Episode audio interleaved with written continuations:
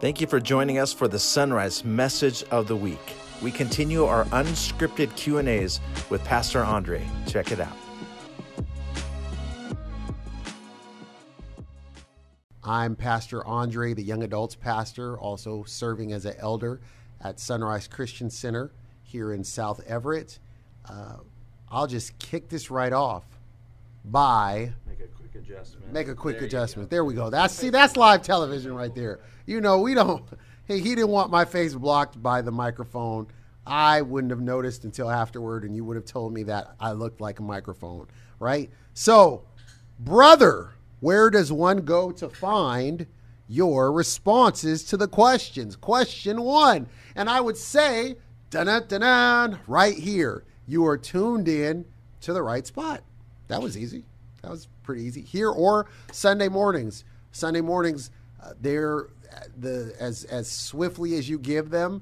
When we are even in our unscripted series, you may get a swift answer on a Sunday morning, or you might tune in in the middle of the week and have someone answering your questions as well. So we're excited about that. We think the Q and A is a great format for people to have questions answered. Questions are the most important part of the conversations. Questions are the opportunity for discovery. Questions show engagement. Questions help other people to break through barriers because that Q&A could impact someone else who had the same question but never got to ask it. All right, so let me see.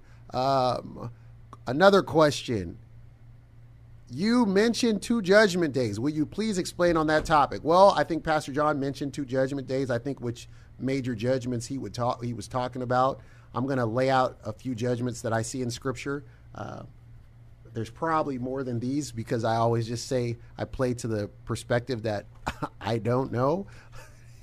I, I, think the more I open up the Bible and the Scriptures, I'm always reminded of how much I don't know. I thought I had a firm resolve, and then God says, well, there's more to learn. So the first judgment that I think is important is known as the Bema judgment, and this is found if we go to 1 Corinthians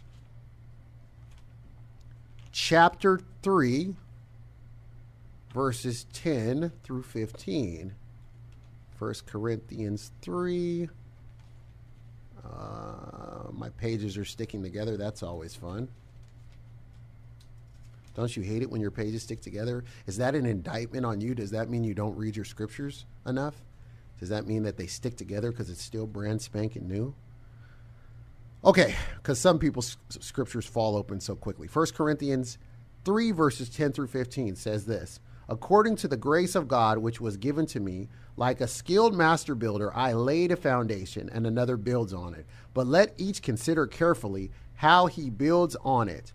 For no one can lay any other foundation than that which is already laid. What is already laid? Which is Yeshua, the Messiah, or Jesus, the Christ. Now, if anyone, verse 12, builds on the foundation with gold, silver, precious stones, wood, hay, straw, each one's work will become clear, for the day will show it, because it is to be revealed by fire, and the fire itself will test each one's work what sort it is. Verse 14 If anyone's work built on the foundation survives, he will receive a reward. If anyone's work is burned up, he will suffer loss. He himself will be saved, but as through fire. So, this is the believer's judgment. This is not a judgment for salvation. This is a, a judgment for rewards that will be given to enter into the kingdom, uh, the millennium, the thousand year reign of the Lord. So, it's, it's a powerful uh, promise.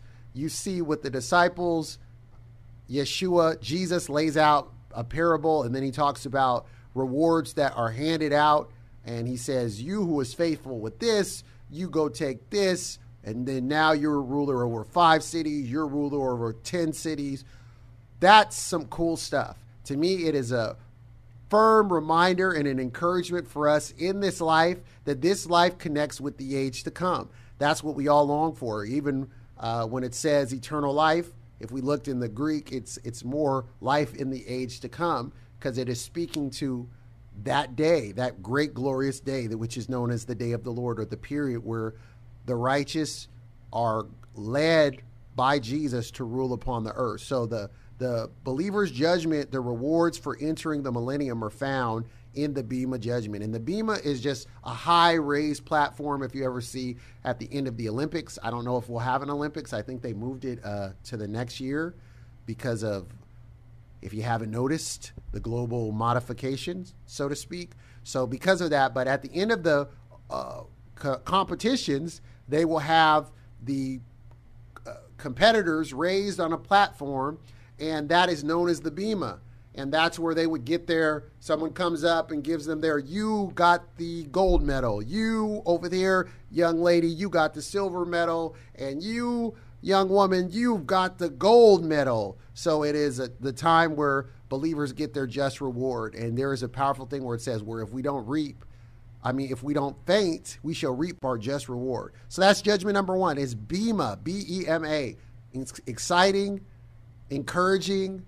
I, I imagine it as this conveyor belt. This is my own nerd divine imagination. I imagine it as this great conveyor belt that's there, and then the Lord has the scepter, and it has all your works listed there, all the things that all, the things we were engaged in, and then He puts His scepter there, and then whatever survives the fire of His scepter, you get to carry on into the to millennium. That's my nerd perspective. That's not necessarily biblical or scriptural. All right, but I just saw when it said that the day will show it. Verse uh, 13 each one's work will become clear, for the day will show it, because it is to be revealed by fire. And the fire itself will test each one's work, what sort it is. If anyone's work is built on the foundation, survives, he will receive a reward. And if their work is burned up, they'll suffer loss. He himself will be saved, but it's through the fire, the trial of fire. Next judgment that I see in Scripture is found in Matthew 25. Matthew 25.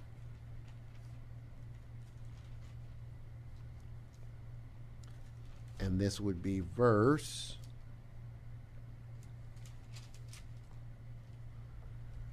31. Uh, now, when the Son of Man comes in his glory and all the angels with him, then he will sit on his glorious throne. All the nations will be gathered before him, and he will separate them from one another, just as a shepherd separates the sheep from the goats. So, this is the sheep and goat nation judgment. Uh, it just says that all the nations are there, and he's these are the nations being judged. All right, let's continue on. And he will put the sheep on his right, but the goats on his left. Then the king will say to those on his right, Come, you who are blessed of my Father, inherit the kingdom prepared for you from the foundation of the world. When was the kingdom prepared? From the foundation of the world. That's exciting. I'm sorry, I nerd about that stuff. The kingdom being prepared before or at the foundation of the world, God's first priority was that he wanted a kingdom for his children to inherit. For I was hungry, and you gave me something to eat. I was thirsty, and you gave me something to drink. I was a stranger, and you invited me in. I was naked, and you clothed me. I was sick, and you visited me. I was in prison, and you came to me. Then the righteous will answer him, Lord, when did we see you hungry and feed you, or thirsty and give you something to drink? And when did we see you as a stranger and invite you in, or naked and clothe you? When did we see you sick or in prison, or and come to you. And answering, the king will say to them, Amen. I tell you, whatever you did to one of the least of these, who? My brethren. Very key thing there. Uh, you did it to me. Then he also will say to those on the left, Go far, go away from me you cursed ones, into the everlasting fire which has been prepared for the devil and his angels. So, everlasting fire was not originally created for humans, it was created for the devil and his angels. For I was hungry, and you gave me nothing to eat. I was thirsty, and you gave me nothing to drink. I was a stranger, and you did not invite me in. Naked, and you did not clothe me. Sick, and in prison, and you did not visit me. Then they too will answer, saying, Lord, when did we see you hungry, or thirsty, or a stranger, or naked, or sick, or in prison, and did not care for you? Then he will answer them, saying, Amen. I tell you, whatever you did not do for one of the least of these, you did not do for me. These shall go off to the everlasting punishment, but the righteous into life in the age to come. Most say everlasting life or eternal life, but it's life in the age to come. All right, cool. So this is the judgment of nations coming out of the time of what we would call the tribulation Jacob's trouble, And this is before the millennium starts. And they're separated by how they did those that treatment according to what he said. That's what I observed. And this is the importance of uh, discipling nations, starting in our home nation that we're in, so that our nation can be a sheep nation. Your heart and my heart should burn and long for the salvation of our nation. And what does that mean? Obviously, it's a remnant within these nations. It's never. I don't believe that um, people. I have. I mean, there's somebody that might have faith that every single soul can be saved in a nation. Amen. I, am not going to um, rain down on that. I think the power, though, of fighting for God's will to be done and His kingdom to come in your nation is a very noble honor. And then, what's the third judgment that I see in Scripture? This is known as the Great White Throne Judgment, and we find this in Revelation chapter. Revelation. Wow. First Peter, First John, Revelation.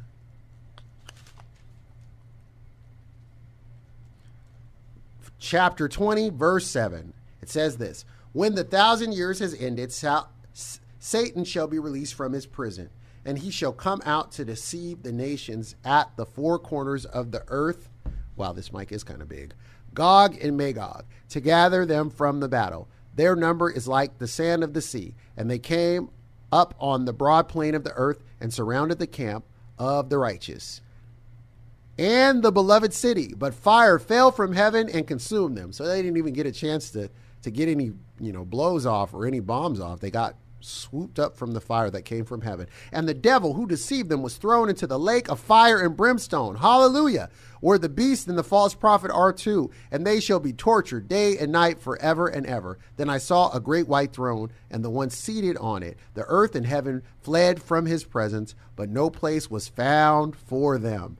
And I saw the dead, the great and the small, standing before the throne. The books were open, and another book was open, the book of life. And the dead were judged according to what was written in the books, according to their deeds. The sea gave up the dead that were in it, and death and Sheol gave up the dead in them. Then they were each judged, each one of them, according to their deeds. Then death and Sheol were thrown into the lake of fire. Hallelujah death and hell are thrown into the lake of fire. So that's not even the final resting place of the wicked. They go from they don't go from glory to glory. They go from disglory or unglory to unglory. Is that even a word? Someone will be a grammarian and correct. I'm sure we'll get the emails with the correction. But I don't know a word from dishonor to dishonor. Uh, the Bible says we go the path of the just man is brighter and brighter into the perfect day, right? So the it's the inverse for the wicked, I'd imagine. So they're thrown into the lake of fire, and this is the second death, the lake of fire. And if anyone was not found written in the book of life, he was thrown into the lake of fire. So these are places that we don't want to see by his mercy and his grace. Uh, hallelujah for the Lord delivering us. While we were yet sinners, Christ died for us, and we are going to endure by faith until this time. So after the thousand year reign of Christ, the saints that are there with the Lord First Thessalonians 4 are now immortal, the righteous, and there are unrighteous that are, or the people that are not immortal are being judged.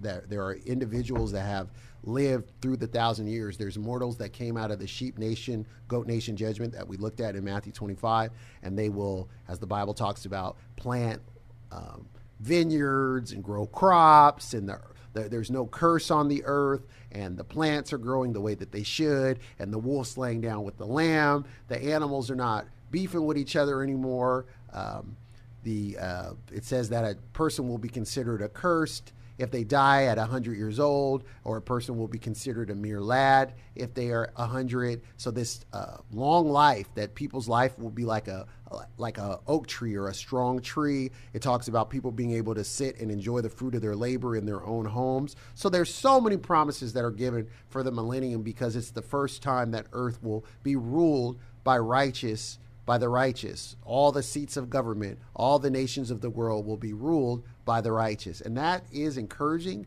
It's sobering. It makes me have greater perspective for what people are enduring right now. through maybe not so righteous leadership. We, we pray for our mayors, our governors, our uh, senators, our Congress, our legislators, our judges. We pray for our uh, representatives, our school boards, and hopefully we're uh, invading those places as well. So, those are the main key questions that I saw. Did I give another one, um, Jason?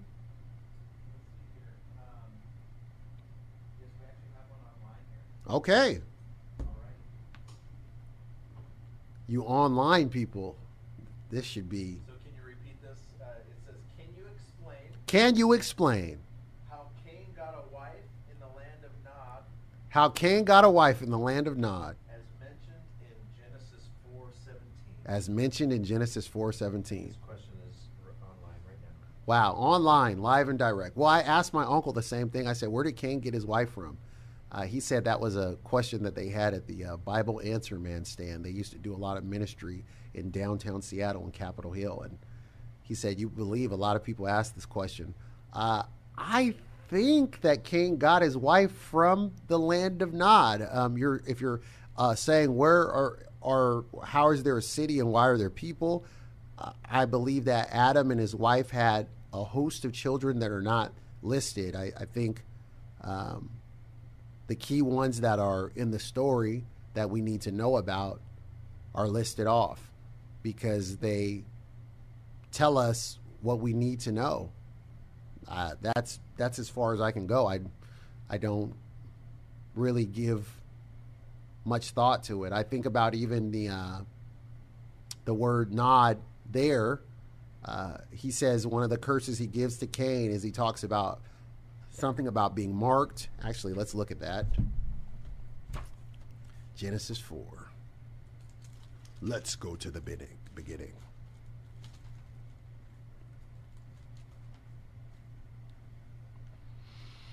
Then Adonai, or the Lord said to Cain, Why are you, verse 6, why are you angry and why is your countenance fallen? If you do what is well, it will lift. But if you do not well, if you do not do well, sin is crouching at the doorway. Its desire is for you, but you must master it. Cain spoke to Abel, his brother, while they were in the field. He rose up against him. Then, okay, we know this. He takes his life.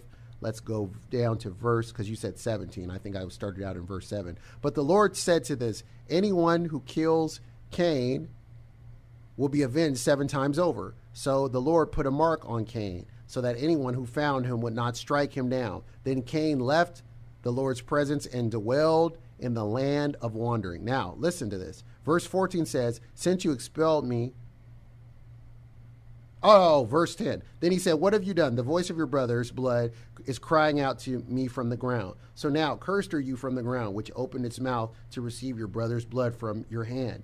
As often as you work the ground, it will not yield its crops to you again. You will be a restless wanderer on the earth. So, this is a great Hebrew play on words. Cain said to the Lord, My iniquity is too great to bear, since you expelled me today from the face of the ground, and I must be hidden from your presence, and I will be a restless wanderer on the earth. Anyone who finds me will kill me. So the Lord said to him that he puts a mark on him, and then he says, Anyone who found him would not strike him down. Then Cain left the Lord's presence and dwelled in the land of Nod. And the world, land of Nod is the land of restless wandering. So he finds his wife while in restless wandering. I uh, clearly I think it's one of his siblings um, because they're populating the earth, and it's to me just indicative of the sadness that came from the fall or the treasonous act that and there this is the further digression of humanity that the first recorded pair of brothers one ends up coveting to other's position and he takes his life instead of doing it God's way. So I hope that answers your question. Any other ones, Jason?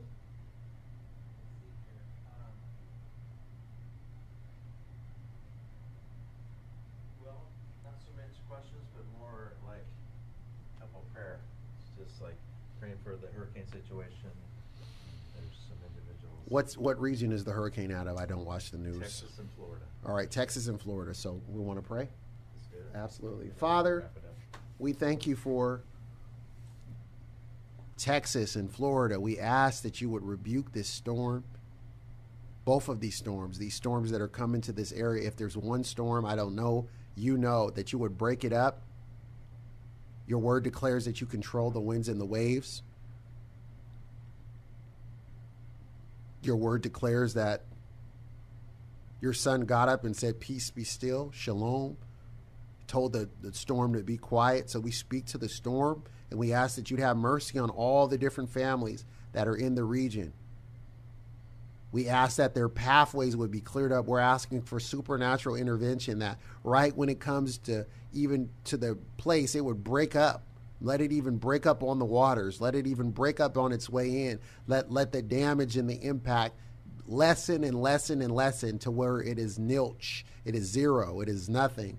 Father, have mercy on the families. We appropriate the blood of Jesus over our brothers and sisters in Texas and Florida, and we're asking that you'd have mercy on them according to your unfailing love, that you would send your angelic host to encamp round about them. We declare Psalms 91 over our brothers and sisters, man, woman, and child great, small, leaders, elderly, anybody who is even out in the streets that may not have shelter or proper sheltering. We're asking that you would give them covering and protection. We're asking and we declare that they dwell in the secret place of the Most High, that they abide under the shadow of the Almighty, that they say of you that, that you are their refuge and their fortress, the God in whom they trust. We ask for you to deliver them from the snare and the fowls of the evil one, trying to bring fear, anxiety, uncertainty, doubt, chaos, and destruction. We ask that your hand would be upon them, and we ask that they be covered under your pinions, under your wings, safe in your place.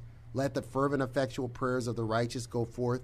Baffle all the meteorologists, baffle all the prognosticators, baffle them by the way that you intervene. Please step in, and we thank you for these things, Lord. We thank you for your love for every life that's there. We declare, according to Ezekiel 18:4, that all of those souls are yours, and we're asking that you'd have mercy on the souls of those places, that you break these up. In Jesus' name, amen.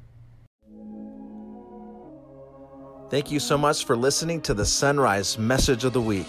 For more information, check out isunrise.org. Don't forget to share this podcast, write a review. Thank you so much for your time. We'll see you next time.